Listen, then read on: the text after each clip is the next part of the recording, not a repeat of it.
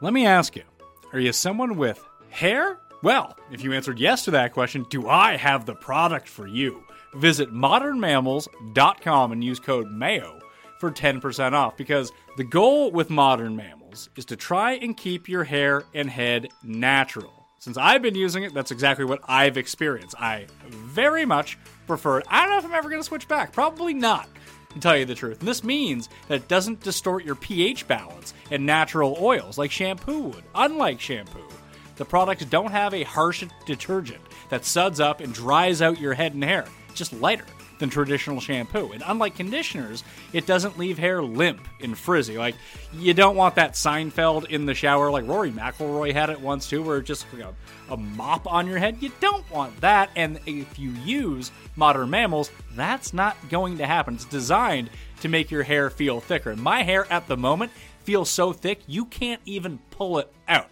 Plus, the products are easy to rinse out, so there's no leftover residue to weigh hair down. So, go to modernmammals.com and use code MAYO for 10% off. Again, that's modernmammals.com for 10% off with promo code MAYO. Don't forget to use my promo code MAYO so they know I sent you. More details in the description.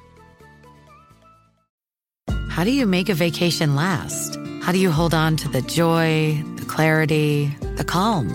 Easy. You go to Aruba You'll spend your time relaxing on cool, white, sandy beaches and floating in healing blue water. You'll meet locals brimming with gratitude for an island that redefines what a paradise can be.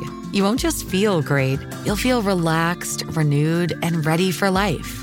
That's the Aruba effect. Plan your trip at aruba.com. Experience.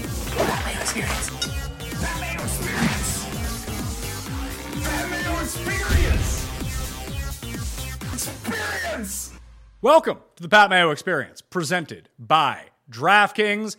Now that golf major season has concluded, it is time to seriously focus on what is happening with football. People know this as golf during the football offseason, football during the football season, and now it's officially the football season. So we got to figure out what we're going to do, the projections, who we're going to bet on, all of that fun stuff. Ross Tucker is going to be joining me early next week to break down some early camp news and offensive lines and all that stuff I know nothing about. So hearing it from a former player is exactly where you want to be that front. front. So a reminder to smash the like button to the episode. Sub to Mayo Media Network and sub to the audio podcast where most people listen to this show because we got a lot of football coming at you in a very condensed period of time and then for eight months straight. So, Aaron Schatz from the FTN guide this time around is joining me to kick this all off. I'm super excited you've teamed up with FTN, and I'm super excited to read this entire giant season preview. When is everything dropping? Yeah, we're scheduled to have it done on August 7th but we think we may be able to have it done a couple of days ahead of that. So we're we're trying to get it out the first week of August if we can, but August 7th at the latest. So it's perfect for when people are taking their early August vacations, whether it be a drive, whether it be a flight. Hey, some reading material you got going on. Yeah, I mean, uh, for folks who know about our almanac, you know, we've done this. This is going to be our 19th year with the preseason guide. Uh, normally, it comes out a little earlier in July. Folks know there were some sort of extenuating circumstances this year, but we are ready to have it in uh, the first week of August, hopefully. So, what should people expect this time around if they're unfamiliar with the almanac? Like you said, 19 years. A lot of people are familiar, but hey, you're on the show. Got to sell it to some new people as well. So, what can people expect to see coming out in early August? Well, I mean, we're prime analytics people, so you're going to get a lot of advanced stats. We're known primarily for DVOA stats, but you're going to get all kinds of breakdowns of teams. Uh, you're going to get all kinds of stats from the FTN data charting, such as uh, cornerback coverage and broken tackles and pressures allowed by offensive linemen. Uh, you're going to get write ups on all 32 teams with just stats, but also humor and film study all combined in one place. You're going to get award winning fantasy projections from Jeff Ratcliffe of FTN and write ups on all the fantasy players. That's your quarterbacks, your running backs, your wide receivers, and your tight ends.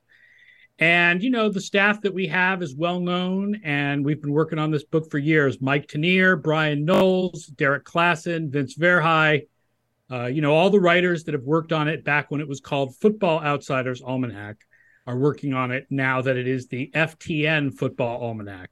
I had a question about DVOA and trying to figure it out and parse what it can tell us season to season. Because as we know, the farther we go into the season, you know, the less relevance week one and week two have on what everything is going to be towards the end of the season. So if we just take a look at DVOA from last year and try to impart anything onto this year, can it actually tell us? Anything predictive or is it or is it more of a here's a snapshot of what happened especially towards the end of the season when we're using weighted stuff and we're going to start anew this year? Yeah it's actually built to be predictive. So dvoa is more predictive of your performance the following year than either wins and losses or points scored and allowed. Okay so i should be looking and our projections are even more predictive because the projections account for things like personnel changes and there's been a lot of teams who've had the flip flop with that. I, I, guess just on the outset, without spoiling too much, in the conversation that I wanted to have to you, with you today are teams that might be looking a little bit better than maybe the public perception thinks of them, and how maybe I can translate that into win totals because that's really what I'm concerned about at this time of the year is trying to figure out those undervalued teams to make the playoff bets, or hell, even miss the playoff bets with teams that we know or at least think are going to be very good, yet might be kind of lackluster when it comes to the numbers. The Jets, I think, are the most interesting example of this. They've already started their mini camp. They're going to be in the Hall of Fame game, and people love the Jets this year. There's someone who came on this show noted insane person Tim Andercus to predict them to go 15 and 2 this year. That seems a bit lofty, but are the Jets actually projecting out well or is this just a big hype machine? We have the Jets projected about the same as their Vegas total.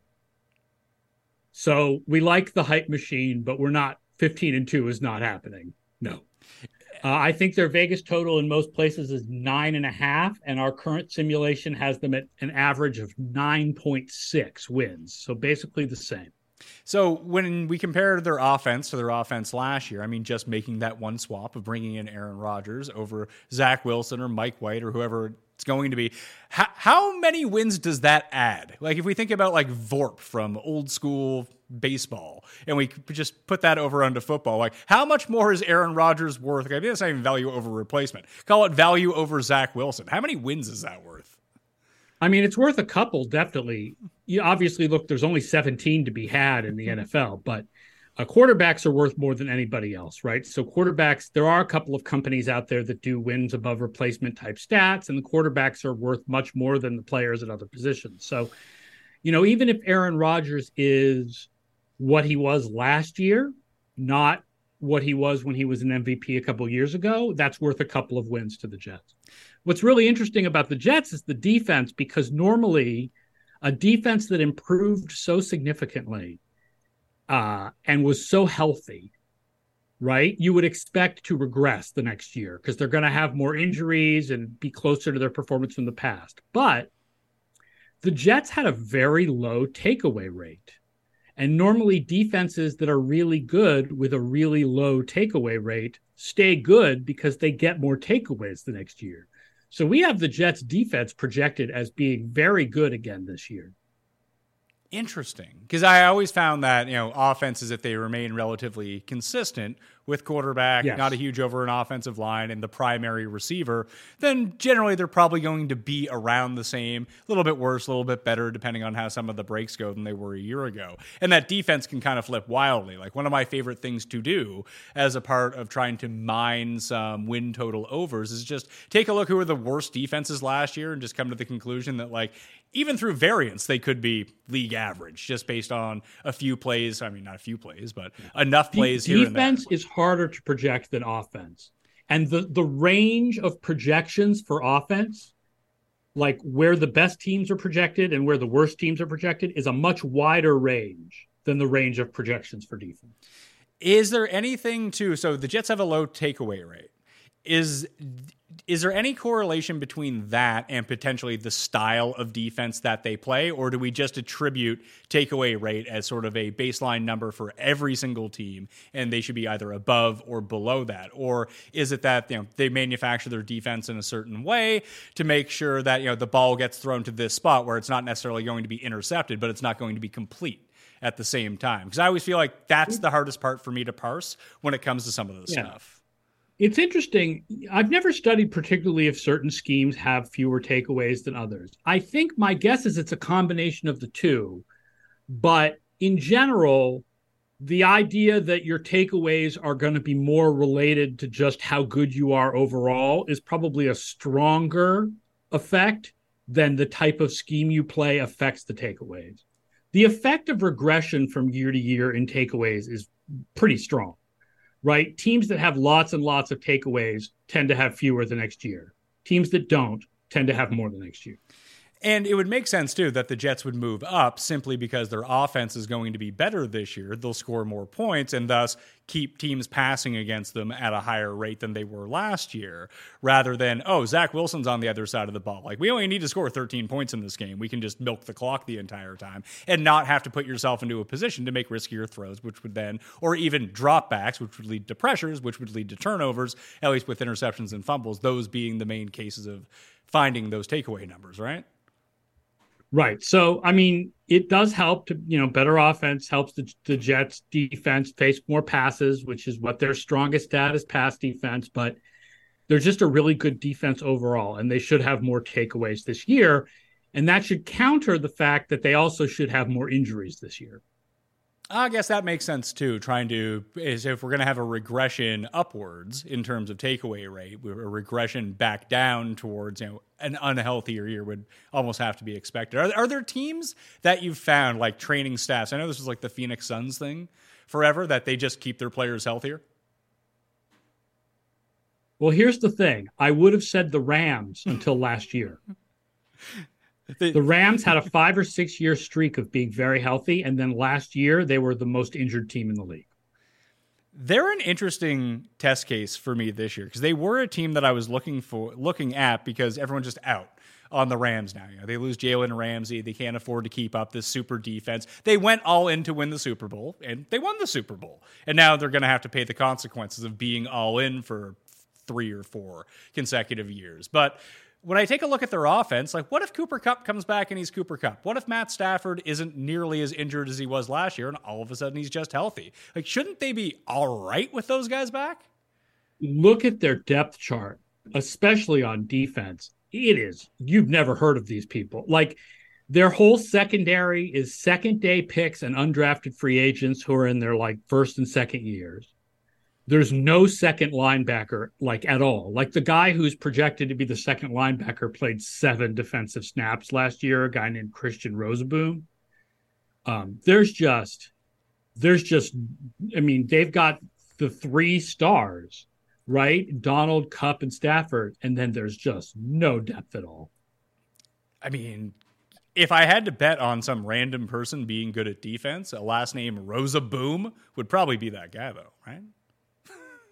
Um, yeah, maybe, but uh, you haven't seen it so far, so we don't we don't make bets based on guys' names. Yeah, I mean, I remember when the Portland Trail, unless played. it's Joey Porter Jr. If it's you know, yeah, Patrick Surtain Jr. of a good player, maybe maybe I'll make a little bit of a bet because uh, your dad was good. Yeah, Pat, Patrick Sehorn, there, Patrick Surtain the second would kind of fall into Right. that category as well. So, who are the teams that are kind of primed for either good takeaway regression or poor takeaway regression coming into the season? Oh, now I have to open up that sheet. Yeah, there you go. Uh, I mean, I, I remember. Here's interesting: is the Jets and the Commanders both had really good defenses last year, despite not having a lot of takeaways. And both of those teams are likely to have more takeaways this year, which means their defenses are likely to still be really good. Um, most of the teams that were really good in takeaways last year are defenses that you already knew were good and that were projecting to be good again, despite the takeaways. We think Dallas will have a really good defense again. We think San Francisco will have a really good defense again. We think Buffalo will have a really good defense again. Uh, New England is one where I think you might see some regression. Uh, Jacksonville is a team that the defense was not particularly good, but they had a lot of takeaways, which means they're less likely to improve this year. And then on the other side, the teams that were really low in takeaways Washington, the Jets, New Orleans, the Raiders. I mean, it would be pretty hard for the Raiders defense to be as bad as it was last year. It was just really bad last year. Interesting the Saints are on that list because everyone is galvanizing behind the Saints in the NFC South as being the team that I mean they're the favorites to win the division right now and all the other teams are just like people are making legitimate cases for Atlanta to be good because they're playing in that division. Yes. But the problem is like Atlanta's probably not going to be all that good. Uh, they might be okay. They might have an inflated record because they get to play the Bucs and the Panthers twice. But are the Saints actually good? No, but Atlanta and the Saints, we have Atlanta and the Saints in basically the same place, and they are going to have more wins than you think. We have Atlanta and the Saints as both average teams, but with the easiest schedules in the league by far. It is not unlikely that both the Falcons and the Saints make the playoffs even if they're not actually among the 14 best teams in the league, that schedule is going to get them both into the playoffs. Interesting. So there's, I, I, mean, I guess there's always the outlier opportunity, and this would be hard to project when you're thinking about your range of outcomes for offenses. But is there any chance Tampa or Carolina could be sneakily okay? Oh shoot, man! It's the NFL. There's always a chance. There's a chance of everything. Um, I mean, Carolina with a rookie quarterback, you don't know. Absolutely. Tampa Bay, strange things happen. I mean, I don't think it's very likely that they're good, but strange things happen. Uh, but the mo- mo- much more likely is that New Orleans and Atlanta pace that division and just have, you know, the easy schedules. The hardest game on the schedule for Atlanta is either Jacksonville or the Jets. And uh, New Orleans' schedule is even easier because they replaced the Jets with the Patriots. So it's just tremendously easy schedules for those teams. They could easily both go 10 and 7 and make the playoffs. And the Bucs draw the Bills as their random other game plus they play the first place NFC schedule, which I mean if yeah. they're not going to be good anyway, that that makes things even worse. Yeah, I'm not a not a big fan of the Bucs this year, although uh, our projection is actually higher than their number in Vegas just because our projections tend to be pretty tightly around eight and eight point five. Like we're very tightly packed around five hundred. A little a little too conservative, I think. That's something I have always needed to work on, and so. Um, we tend to have the worst teams projected a little bit better than Vegas, and the best teams projected a little bit worse. We talked about the worst teams in the NFL and who we think those are going to be on last week's show, but the Bucs were just in that conversation. Right now at DraftKings Sportsbook, their win total is six and a half. So what you're saying is that you might have them around like six point eight or seven, something like that. We have it seven point six actually. That's more than a full game there then. Yeah. Um, but it's not that we think they're particularly good. Their defense should be all right and their offense won't be terrible. I mean, there's more trust in a veteran quarterback than a rookie quarterback, and they still have good receivers and a good offensive line. So, um, yeah, I think we don't think Tampa is going to be a complete disaster area. We, we don't think Arizona is going to be a complete disaster area. We have Arizona um, at six, you know, where their Vegas number is four and a half. Six. I, I find that hard to believe, like where those wins actually come from. Well, I mean, the, f- first of all, you know, they, they play a pretty average schedule. So it's not like they play a really hard schedule. I mean, we don't think the Rams are going to be pretty good. Random wins just happen. Like, I don't think Arizona is a complete basket case. Colt McCoy has played reasonably well when he's had to play. Like, I mean, by reasonably well, I mean he hasn't been the worst quarterback in the league. Kyler Murray should be back by midseason. You know, the defense is bad. You know, everything is bad, but four and a half is a really low number given how much random stuff happens in the NFL. I, I suppose that could be the case. I mean, I don't want to touch the over or the under when it comes to the Cardinals. Just I think it's going to go under, but again, that number is just far too low. What did the Bears have? Three wins last season. They were three and uh, fourteen. Uh, yeah, and we have the Bears as the lowest team. They're the lowest projected team in the league in wins. Last year or this year? This year. See, I'm on board with you with that. People seem to think that like Green Bay is just the bottom of that. Like even to look at the betting odds in that division. Like, oh, oh no, we, we think Green Bay is going to be better than people think. See, I tend to agree with you. Like, I mean, Aaron Rodgers wasn't great. I, I think people think that he that Aaron Rodgers because he had won the MVP two years previous that he had played at some sort of like close to MVP level last year. That just wasn't the case. Yeah, Green Bay is the third easiest schedule in the league. So they're another team that we project to be average, but with an easy schedule, making them look better than they really are. See, I like the Vikings in that division just because I think people are. Oh, we hate the Vikings. People are tired of the. People are tired of. The, I mean, is their defense going to get worse? You know. Oh yes.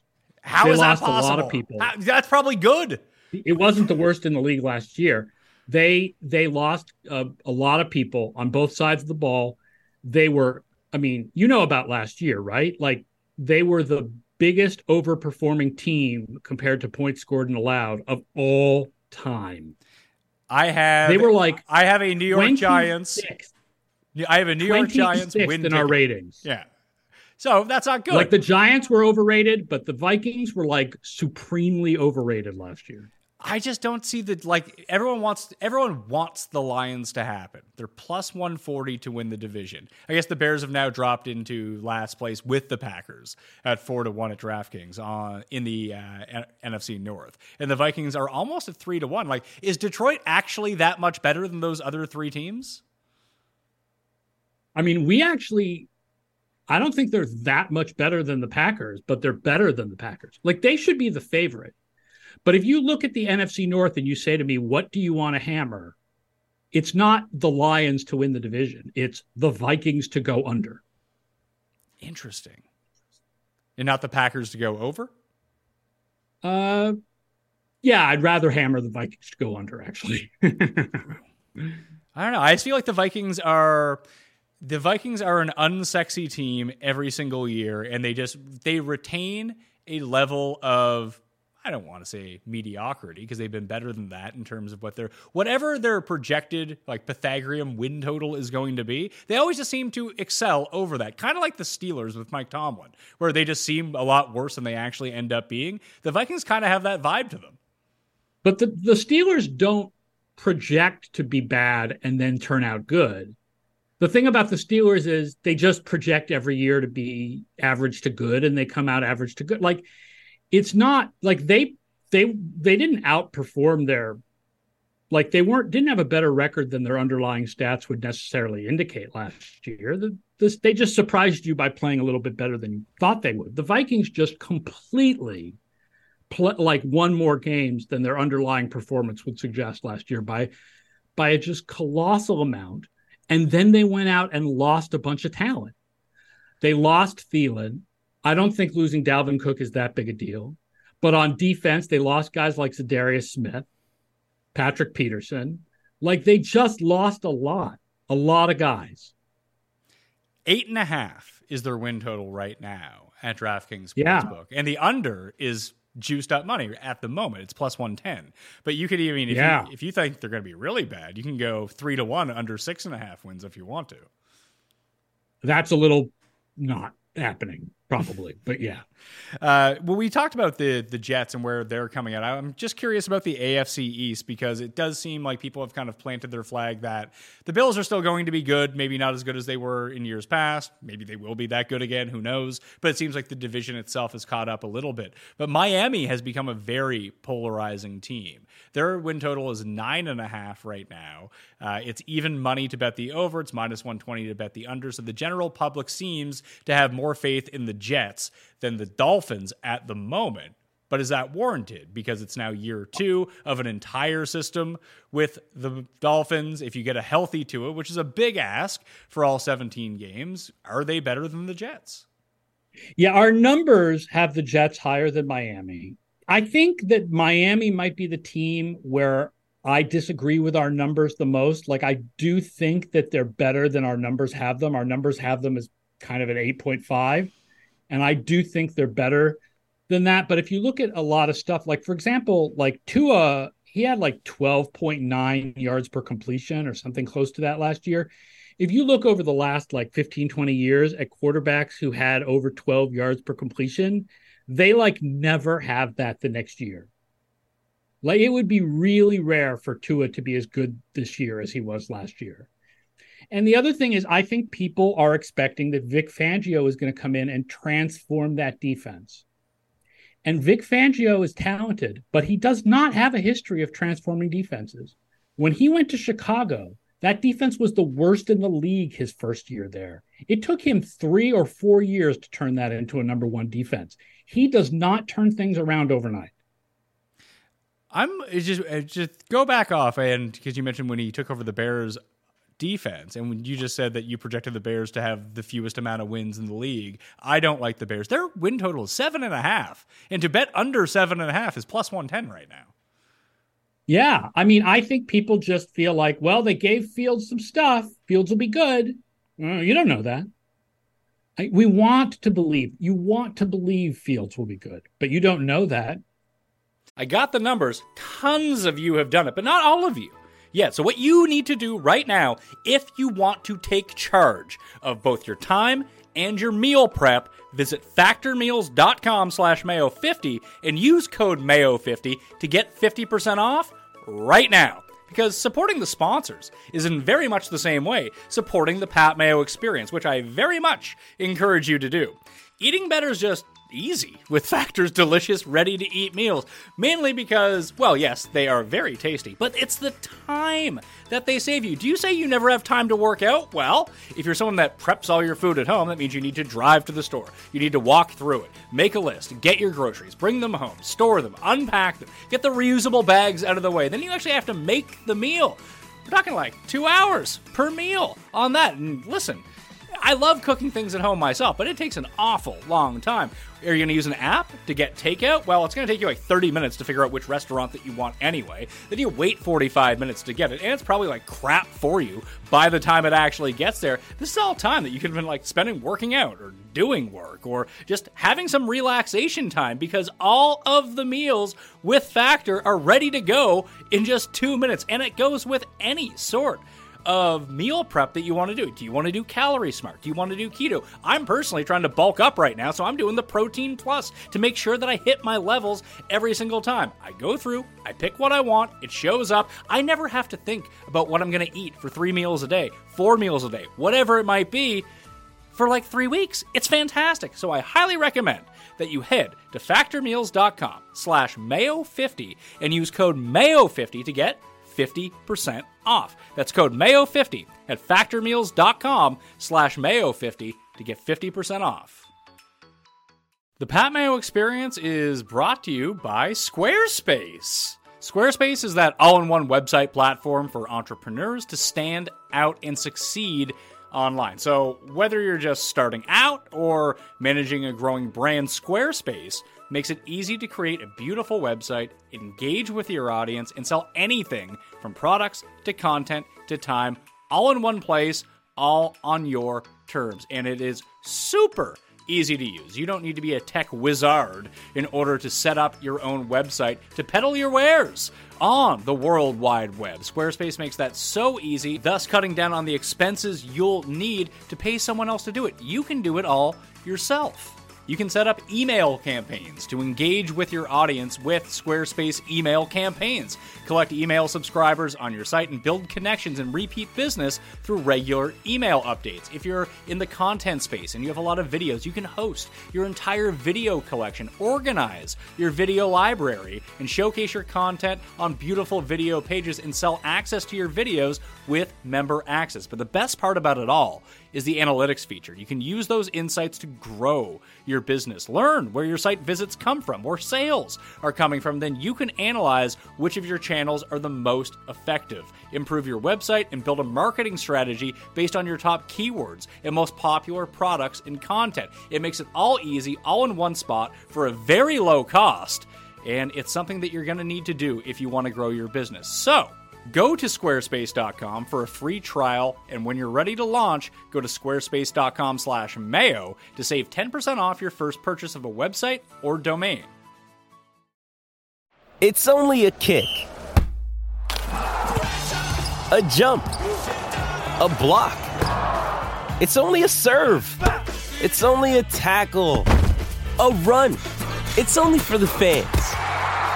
After all, it's only pressure. You got this. Adidas.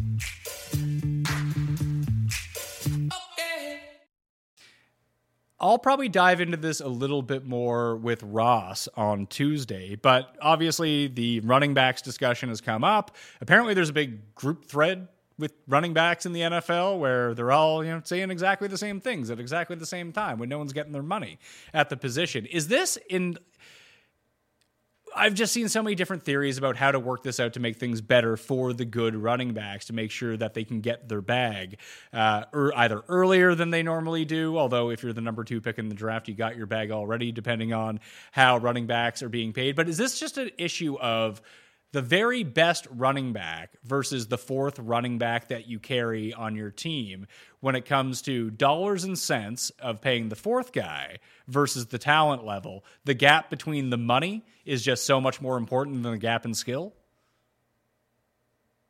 I think that, yes, I think I agree with you.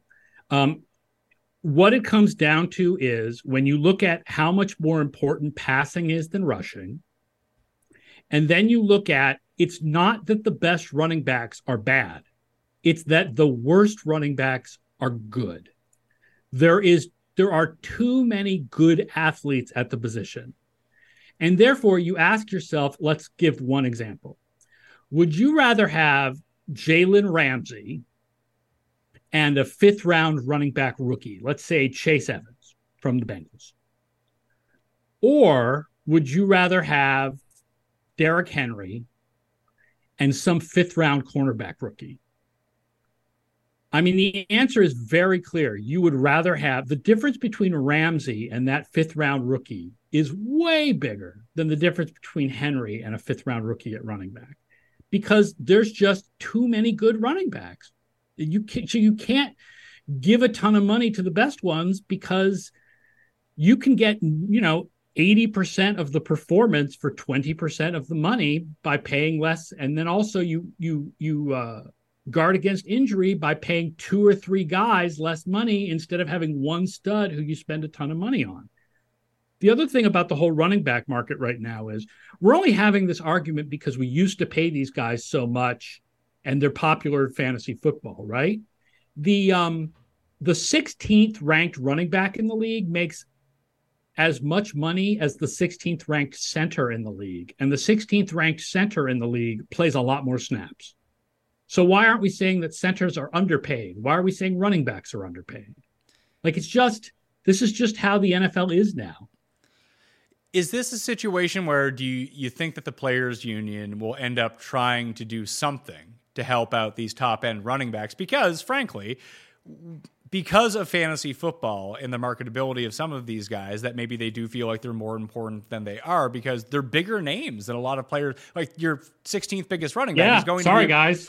It is but is this a problem that's going to rectify itself because you're going to get to pop warner football or you're going to play high school football and you're going to look at it and it's going to eventually going to become a thing? It's like you don't want to play running back they don't make any money. And they're going to have so few running backs out there that this problem of the bad running backs are actually really good. That once the bad running backs actually are bad, that all of a sudden it will revert back to paying running backs again. I don't know because here's the problem. The lower you go down in level in football, the more important the running back is. So when you're in Pop Warner, you put your best kid at running back. Same goes for high school. Running backs in college are more valuable than they are in the NFL. Like the difference between the good ones and the bad ones is larger. So, like, there's no incentive for coaches at lower levels to not play their better running backs at the running back position, right? Because that's it's more important at lower levels than it is in the NFL. But as far as the Players Association stepping in, as long as you have a salary cap league, there is no way to help the star running backs without hurting somebody. Either you're going to hurt players at other positions or you're going to hurt the lower paid running back right? There's only an X amount of money for everyone in the league. If you take away from one position, you're giving it to another position. So there's some other position, whether it's defensive linemen or cornerbacks or wide receivers, that's better paid now because we're paying the running backs less. If you pay the running backs more, you're taking away from the wide receivers and the interior defensive linemen and so on.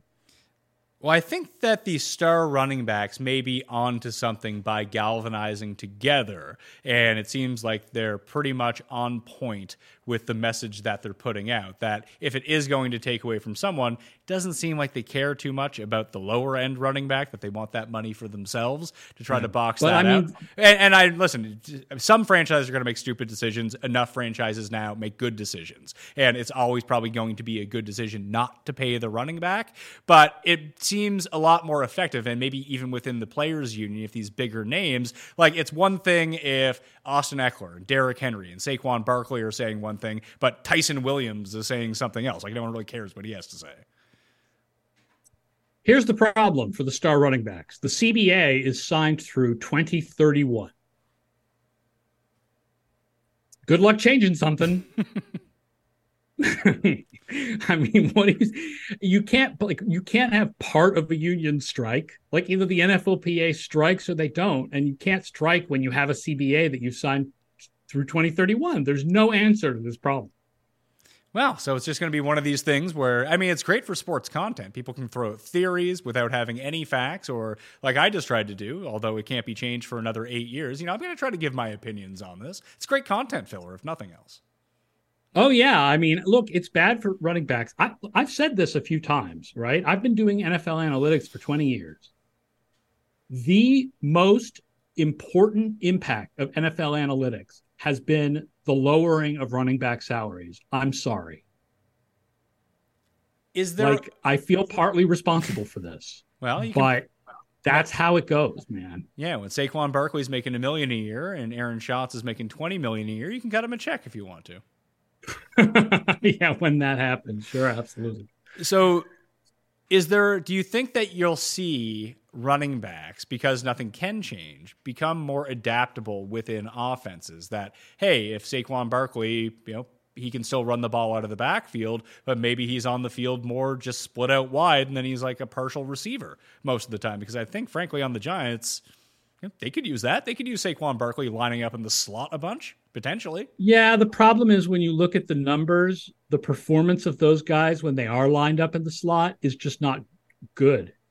Right? Like Austin Ekeler has good numbers in the slot because he's covered by linebackers. If you cover him with a nickelback, the nickelback's going to erase him. The fact is, uh, if Austin Ekeler was as good a receiver as Josh Palmer, the Chargers would be using Austin Ekeler at receiver, not Josh Palmer. Like it, it's it's just guys are often playing running back because that's the position that they're best at. You mentioned Minnesota as a team. I mean, people don't even think they're going to be good, but you know, eight and a half wins or seven and a half wins is what their win total is at. Are there any of the teams that we have established that are going to be good that might not actually be good? Um, teams that we we think uh, are under are under their uh, Vegas total. We have Chicago and Minnesota. We have Miami. We have Denver. And then we have Philadelphia and Cincinnati, but I think that's more because of the thing we talked about where I said our projections tend to be more clustered around 500. So, like, I, I don't think I would actually put any money on the under for Philadelphia or Cincinnati, but um, they're not necessarily as guaranteed to win as many games as people think. I mean, the the, the they're at 11.5. I think maybe Philadelphia, I might put a little bit on the under just because I, I don't know if their defense can be as good as it was last year, but um, I mean, those are still going to be really good teams. Both of the money, most of the money right now, uh, is coming in on the under for both those teams of 11 and a half. It's minus 115. Yeah, so bet I guess the money agrees with our numbers. It does, yeah, and that's probably if people are betting, if markets are moving and adjusting in a certain way at this point of the year, or even you know in June, in May, whatever it might be, it's not me putting down twenty bucks on the Eagles under. It's people hammering some of these lines Yeah. to get them to where they need to be. So if your numbers are showing that, I'm sure that uh, large gambling syndicates uh, numbers probably have shown the same thing too. What about the Bills? Because it feels like people are over the Bills. They were the flavor of the year the past two years. Now we're just moving on. Uh, do they remain being one of the best three or five teams in the league? Yes, absolutely. We have them as the number one projected defense. Like I, I don't, yeah, I don't kind of, I don't get the idea that the Bills have taken a step back. I don't, I don't understand. They lost an off-ball linebacker. Like that's like that's not as that's like the least important position on defense these days. Like I mean, yeah, Edmunds is good, but um, you know, adding Leonard Floyd is probably more important than losing Edmunds. Um, the offense is pretty much the same people. I mean, uh, plus Kincaid. Uh, I don't, yeah, I don't understand this idea that the Bills are taking a big step back. The one that's adjusted in the opposite way of the Eagles and the Bengals or the Baltimore Ravens, nine and a half is their win total. To bet the under is plus 150 right now. You almost have to lay $200 to win $100 to bet on the over. Are the Ravens actually that good? I've seen them places that had it at 10 and a half, actually. So the, the over is the bet on the Ravens right now. Now, is this a product of obviously Lamar is coming back? Maybe this was set when before anyone knew, so they had to adjust the vig on either side of it. But now Lamar is back. You know, they draft a receiver. Bateman's coming back. They sign OBJ. Everything seems just great in the land of Baltimore, but is this just a product of they're actually really good, or is this sort of another fantasy football thing? I was like, oh my god, they got Od- Odell Beckham. Like, how good is Odell Beckham going to be? Is he going to be great? No, I think the Ravens are pretty. You know, we have them as a top ten offense. We think we have their defense is about average. You have to remember with the Ravens, you have to price in the fact that they have the by far the highest probability of gaining value on special teams. Like our special teams projections, the Baltimore special teams projection is like way ahead of anybody else because they're just so consistently good on special teams. And you kind of have to price that in. So, I mean, I like Baltimore at nine and a half, I would go over, and at ten and a half, I might go under. Interest trying to middle yourself there and see if they just end up exactly with the 10 wins. Uh, yeah, 11 and a half if you think they're going to. How much is putting, like, when you process out the win totals? So you have Baltimore, obviously Cincinnati is projected for more, even though you have them going under the 11 and a half, but that's still a lot of wins. Pittsburgh's baseline is probably going to be pretty good. And then what do you do with Cleveland? Like, is Cleveland good? Is Cleveland bad? Are they mediocre? Or are they just going, like, how do you even try to assess Deshaun Watson at this point? We like Cleveland. Here's what Cleveland is about Cleveland is about the question of sample size. Okay. Which is more likely that Kevin Stefanski's offense is good, which it was for a couple of years with bad quarterbacks, or that Kevin Stefanski's offense is bad, which we saw in the last six games of last year?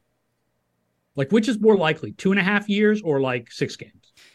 I would. The answer is six, yeah. two and a half years. And the same goes for Deshaun Watson. Which is more likely that he's the quarterback we saw for his entire career except last year, or that he's the quarterback we saw last year for six games? The answer is it's more likely he's the guy we've seen for his whole career. So it's much more likely that the Browns are good and that their defense also has a lot of signs of improvement. So I like the Browns this year. I think the I think they're going to contend for the division title. I think the AFC North is the best division in football is the NFC West the worst division, or is it the NFC South? Uh, the NFC South. Just because the Niners and I guess are the Seahawks going to be good? Yes, because the Niners, the Seahawks are average. Seahawks are average. Like they punched above their weight last year a little bit, didn't they? Nobody. I mean, we think the best teams in the NFC South are average, right? Like Atlanta and New Orleans are about as good as Seattle, but there's no team like San Francisco in that division. Uh, I, I want to end with this because we spoke about running backs and their relative value to the team within the salary cap. You mentioned off ball linebackers, maybe not the most value. What are the least valuable positions to a team to pay? Not to say that there's bad players at these positions and that they can't make an impact, but if you're constructing a team as a GM and allocating your salary cap, which positions are you like, yeah, we'll, we'll figure that out off off the discount rack? Long snapper. um, as far as like non special teams specialists, uh, on offense, running back and guard, and on defense, um, off ball linebacker, and safety is a little less important than you know, edge rusher and cornerback are the most important, then the interior defensive line, then the safeties, and then the off ball linebackers. Okay. So you would just allocate your money, just come up with a spreadsheet, derive relative importance per position of what you need to construct your team with and just pay the people out that way? Like, is it is it Well, obviously, Yeah. it depends on who you have available to you, right? I mean, I said guards are worth less. You you know, guards are generally worth less than tackles and centers, unless you have like Zack Martin, right? Right. So it's like it depends what's available to you. If I took over a team and they had Zack Martin at guard, I'd pay Zack Martin. The dude's a Hall of Famer. But if I was starting from scratch in an extra- expansion draft, like I'd be unlikely to spend a lot of my expansion capital at guard. Like I'd be much more likely to try to get the best players possible at quarterback, wide receiver, tackle. Now that you have not quite completed the almanac as of yet, you mentioned that there's fantasy projections in there. Jeff Ratcliffe providing a large bulk of that. Jeff and I, very good friends. He's probably going to be on the show here in a few weeks.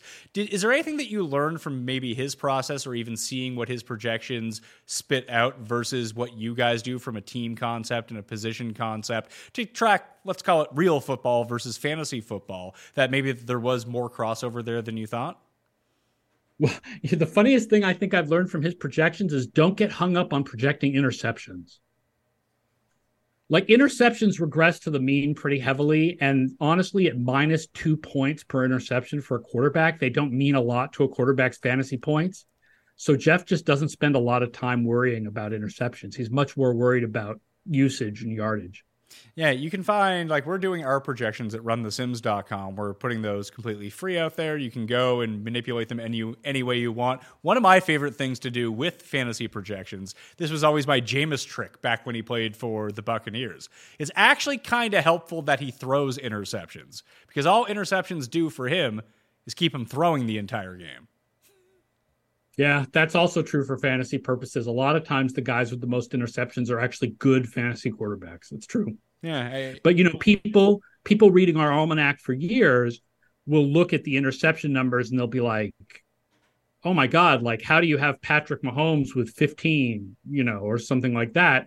Whereas for fantasy purposes, the difference between 15 and 11 is means nothing. So, it's just not important. Yeah, the the difference means absolutely nothing, especially if you throw an interception and it's a pick six and you immediately get the ball back. And let's say you go hmm. down the field and score a touchdown, then you've negated you know, two interceptions or a fumble or whatever it might be, depending on your scoring, almost immediately in the grand scheme of things. And it, it's always just funny to look at things that way because you know it, it's like when people try to play a fantasy defense, like oh well the Jets have a great defense. Well, they don't get any turnovers. They're not actually a good fantasy defense. You kind of want a team that gives up 25 points who encourages the other team to throw to give them more chances for sacks and interceptions.